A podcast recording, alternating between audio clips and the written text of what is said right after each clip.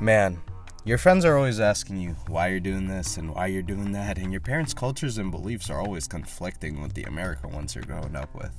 And having to balance both and still be sane, that can be a whole lot of stress. Trust me, I'd know. We all grew up with amazing cultures, beliefs, and stories, but most importantly, we all grew up differently here in the good old US of A. My name's Mohammed Abdurrahman. Otherwise, you guys might know me as Momed, and that's what I usually go by. And this is my podcast, Growing Up Immigrant, where we talk about the double life of not only trying to stay in your culture, but the American one as well.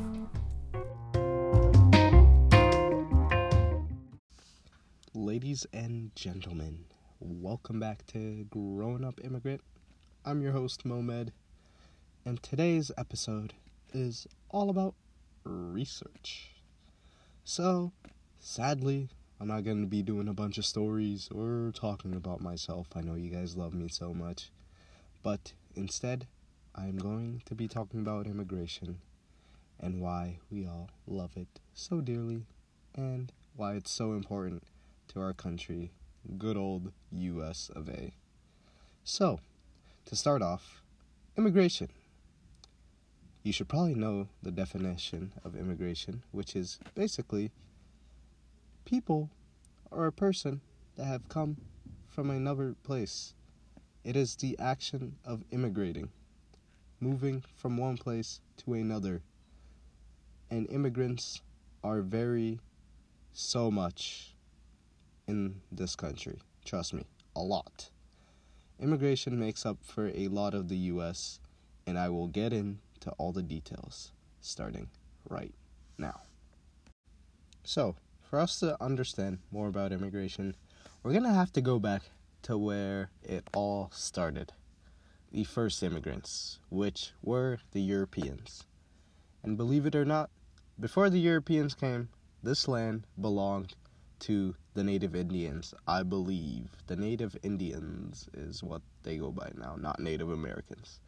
But before us, or before the Europeans, the native Indians used to rule over the Americas with different tribes and their different lands. And here in Minnesota, where I live, there are two major clans. I believe it was the Ojibwe and the Dakota. Ha! School does teach us something. Thank you, education system. But a little bit after, the Europeans had come in the 1600s, I believe. The Europeans are the first people to come here were the pilgrims. Yep, the pilgrims. You know, those folks with the funky hats and, uh, you know, the Thanksgiving. Actually, they looked nothing like that. They looked nothing like those from any of the pictures you've seen. The pilgrims were actually very religious and some of the first Europeans in America. They arrived in about 1620, which was whew, a long time ago, before any of us were born. And they basically settled off the coast of uh, New England, somewhere around there, Massachusetts, I believe, and they established a colony. And they started chilling out right there. Those were the first immigrants of America.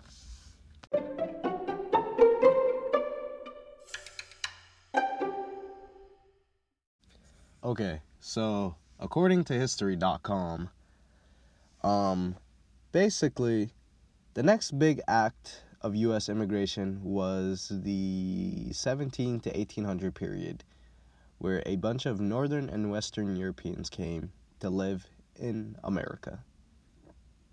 Basically, in that time, a bunch of people came over, and the land was predominantly white. And during that time, people got used to just those people, those type of people, and just white folk. And a little bit after that, more diversity started pouring in. In about the 1800s, a bunch of West Asian people or West Asian folk started to pour in into America in 1865, which, you know, people didn't like. They they were laborers from China and a bunch of other countries, and people didn't really like that, so the government created the Chinese Exclusionary Act, which is ridiculous if you ask me. Why? I have no clue. It just sounds bad. So, after that, the Chinese Exclusionary Act was made and it enforced immigration to be lessened. Now, ladies and gentlemen, that was just the first act of immigration being censored or just being lessened, I guess, in general. But after that, immigration changed for better or for worse. That is up to you for to decide. Now we're going to skip to when I came to America. Over the time periods, immigration happened a whole lot. Trust me, just trust trust the history books, you know. But immigration happened throughout the times, all the way up until the 2000s, where me and my mom came here. So, according to the Center of Immigration website, on the website, it talks about how 28.4 million immigrants lived in the US in the 2000s, and it was a 43% increase from the 90s. That is 43%.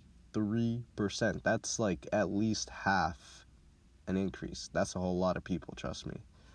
They also talked about how immigration became a huge growth factor for the population of the US and that the 11 million that arrived that the 11 million people that arrived in the US would give birth to about 6.4 million kids and those kids would all turn out to be American citizens and that the entire growth of that is equal to 70% of the last decade, which would be the 1980s to the 1990s. Wow.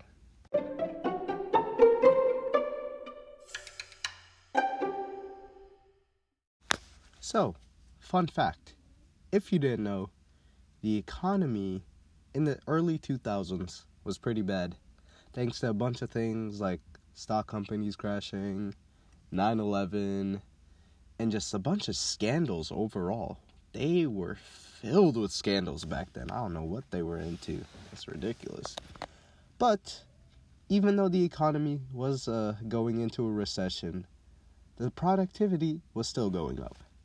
And my summary for that is basically jobs were paying wages that weren't so good.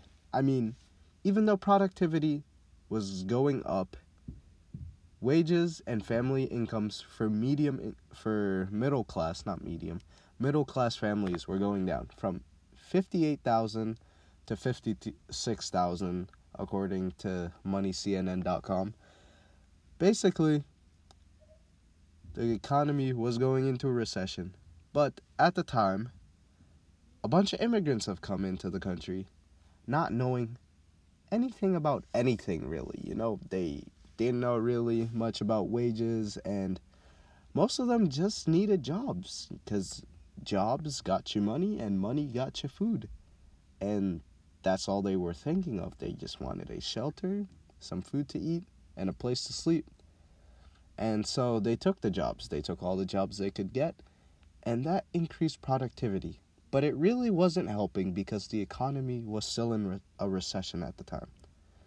So, one thing I learned in econ is the business cycle, macroeconomics. Basically, in the business cycle, you have a peak where is the economy is best of the best at the moment.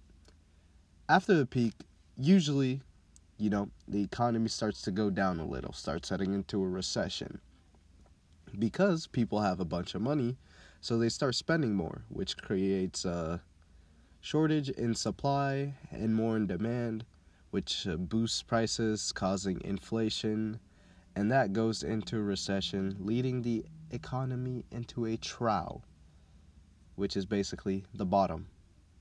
You know, because once you hit rock bottom, you can only go up. And that's literally what it is for the economy. So they start to go up again, and once again, they hit the peak.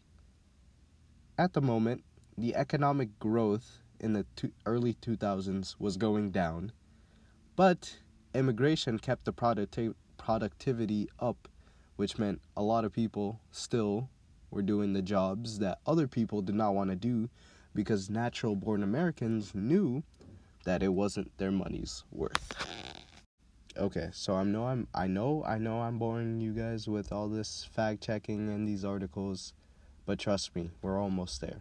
So, my next source is the migration policy website. I know, I said it. Migration policy website. In this website, it just talks about immigrant interesting immigrant quotas and life choices immigrants have made and the reasons why they have made these choices. In a specific article I read, I saw that if immigrants were to move to the US or foreign people saying they would move to the US, they would plan to make the country their permanent home, and most immigrants did. The article also included information saying when immigrants were asked if they would come to America again, 8 out of 10 said they would make the choice all over if they had to. Meaning, if they had a choice to stay in their country or come to America and struggle through it all again, they would have to go through the struggle once again. The website said that also most immigrant families had a strong connection back home, even if they were all the way here in the US, which I could definitely relate to because I still talk to my family members back home, and mostly every immigrant does you know, we try. I my mom usually does it like three times a week. I try to talk to them once a week. You know, sometimes I really don't feel like it, but I still know my family's back there, and I plan on visiting sometime. I will get there. So, 59% said they phone back regularly. 44% sent money back to relatives. I do participate in this sometimes when I have the money and 47% followed closely on their home country's news and activities. I also do do this. I care a lot about East Africa. I want to know what's going on. So, yeah. Immigrants are part of the US and they're part of the economy and they help with everything, you know.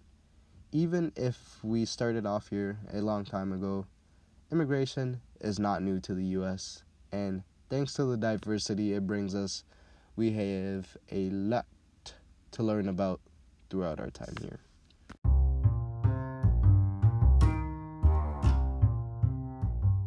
Okay, once again, thank you guys for listening to today's episode of Growing Up Immigrant. I'm your host, Momed, and this episode was brought to you by Anchor and the students of Wayzata High School. Yours truly, Momed. And stay tuned for the next episode where hopefully you might get to hear some stories of some other kids from Wayzata High School. Thank you guys so much for listening. Stay safe. Love you guys. Peace out.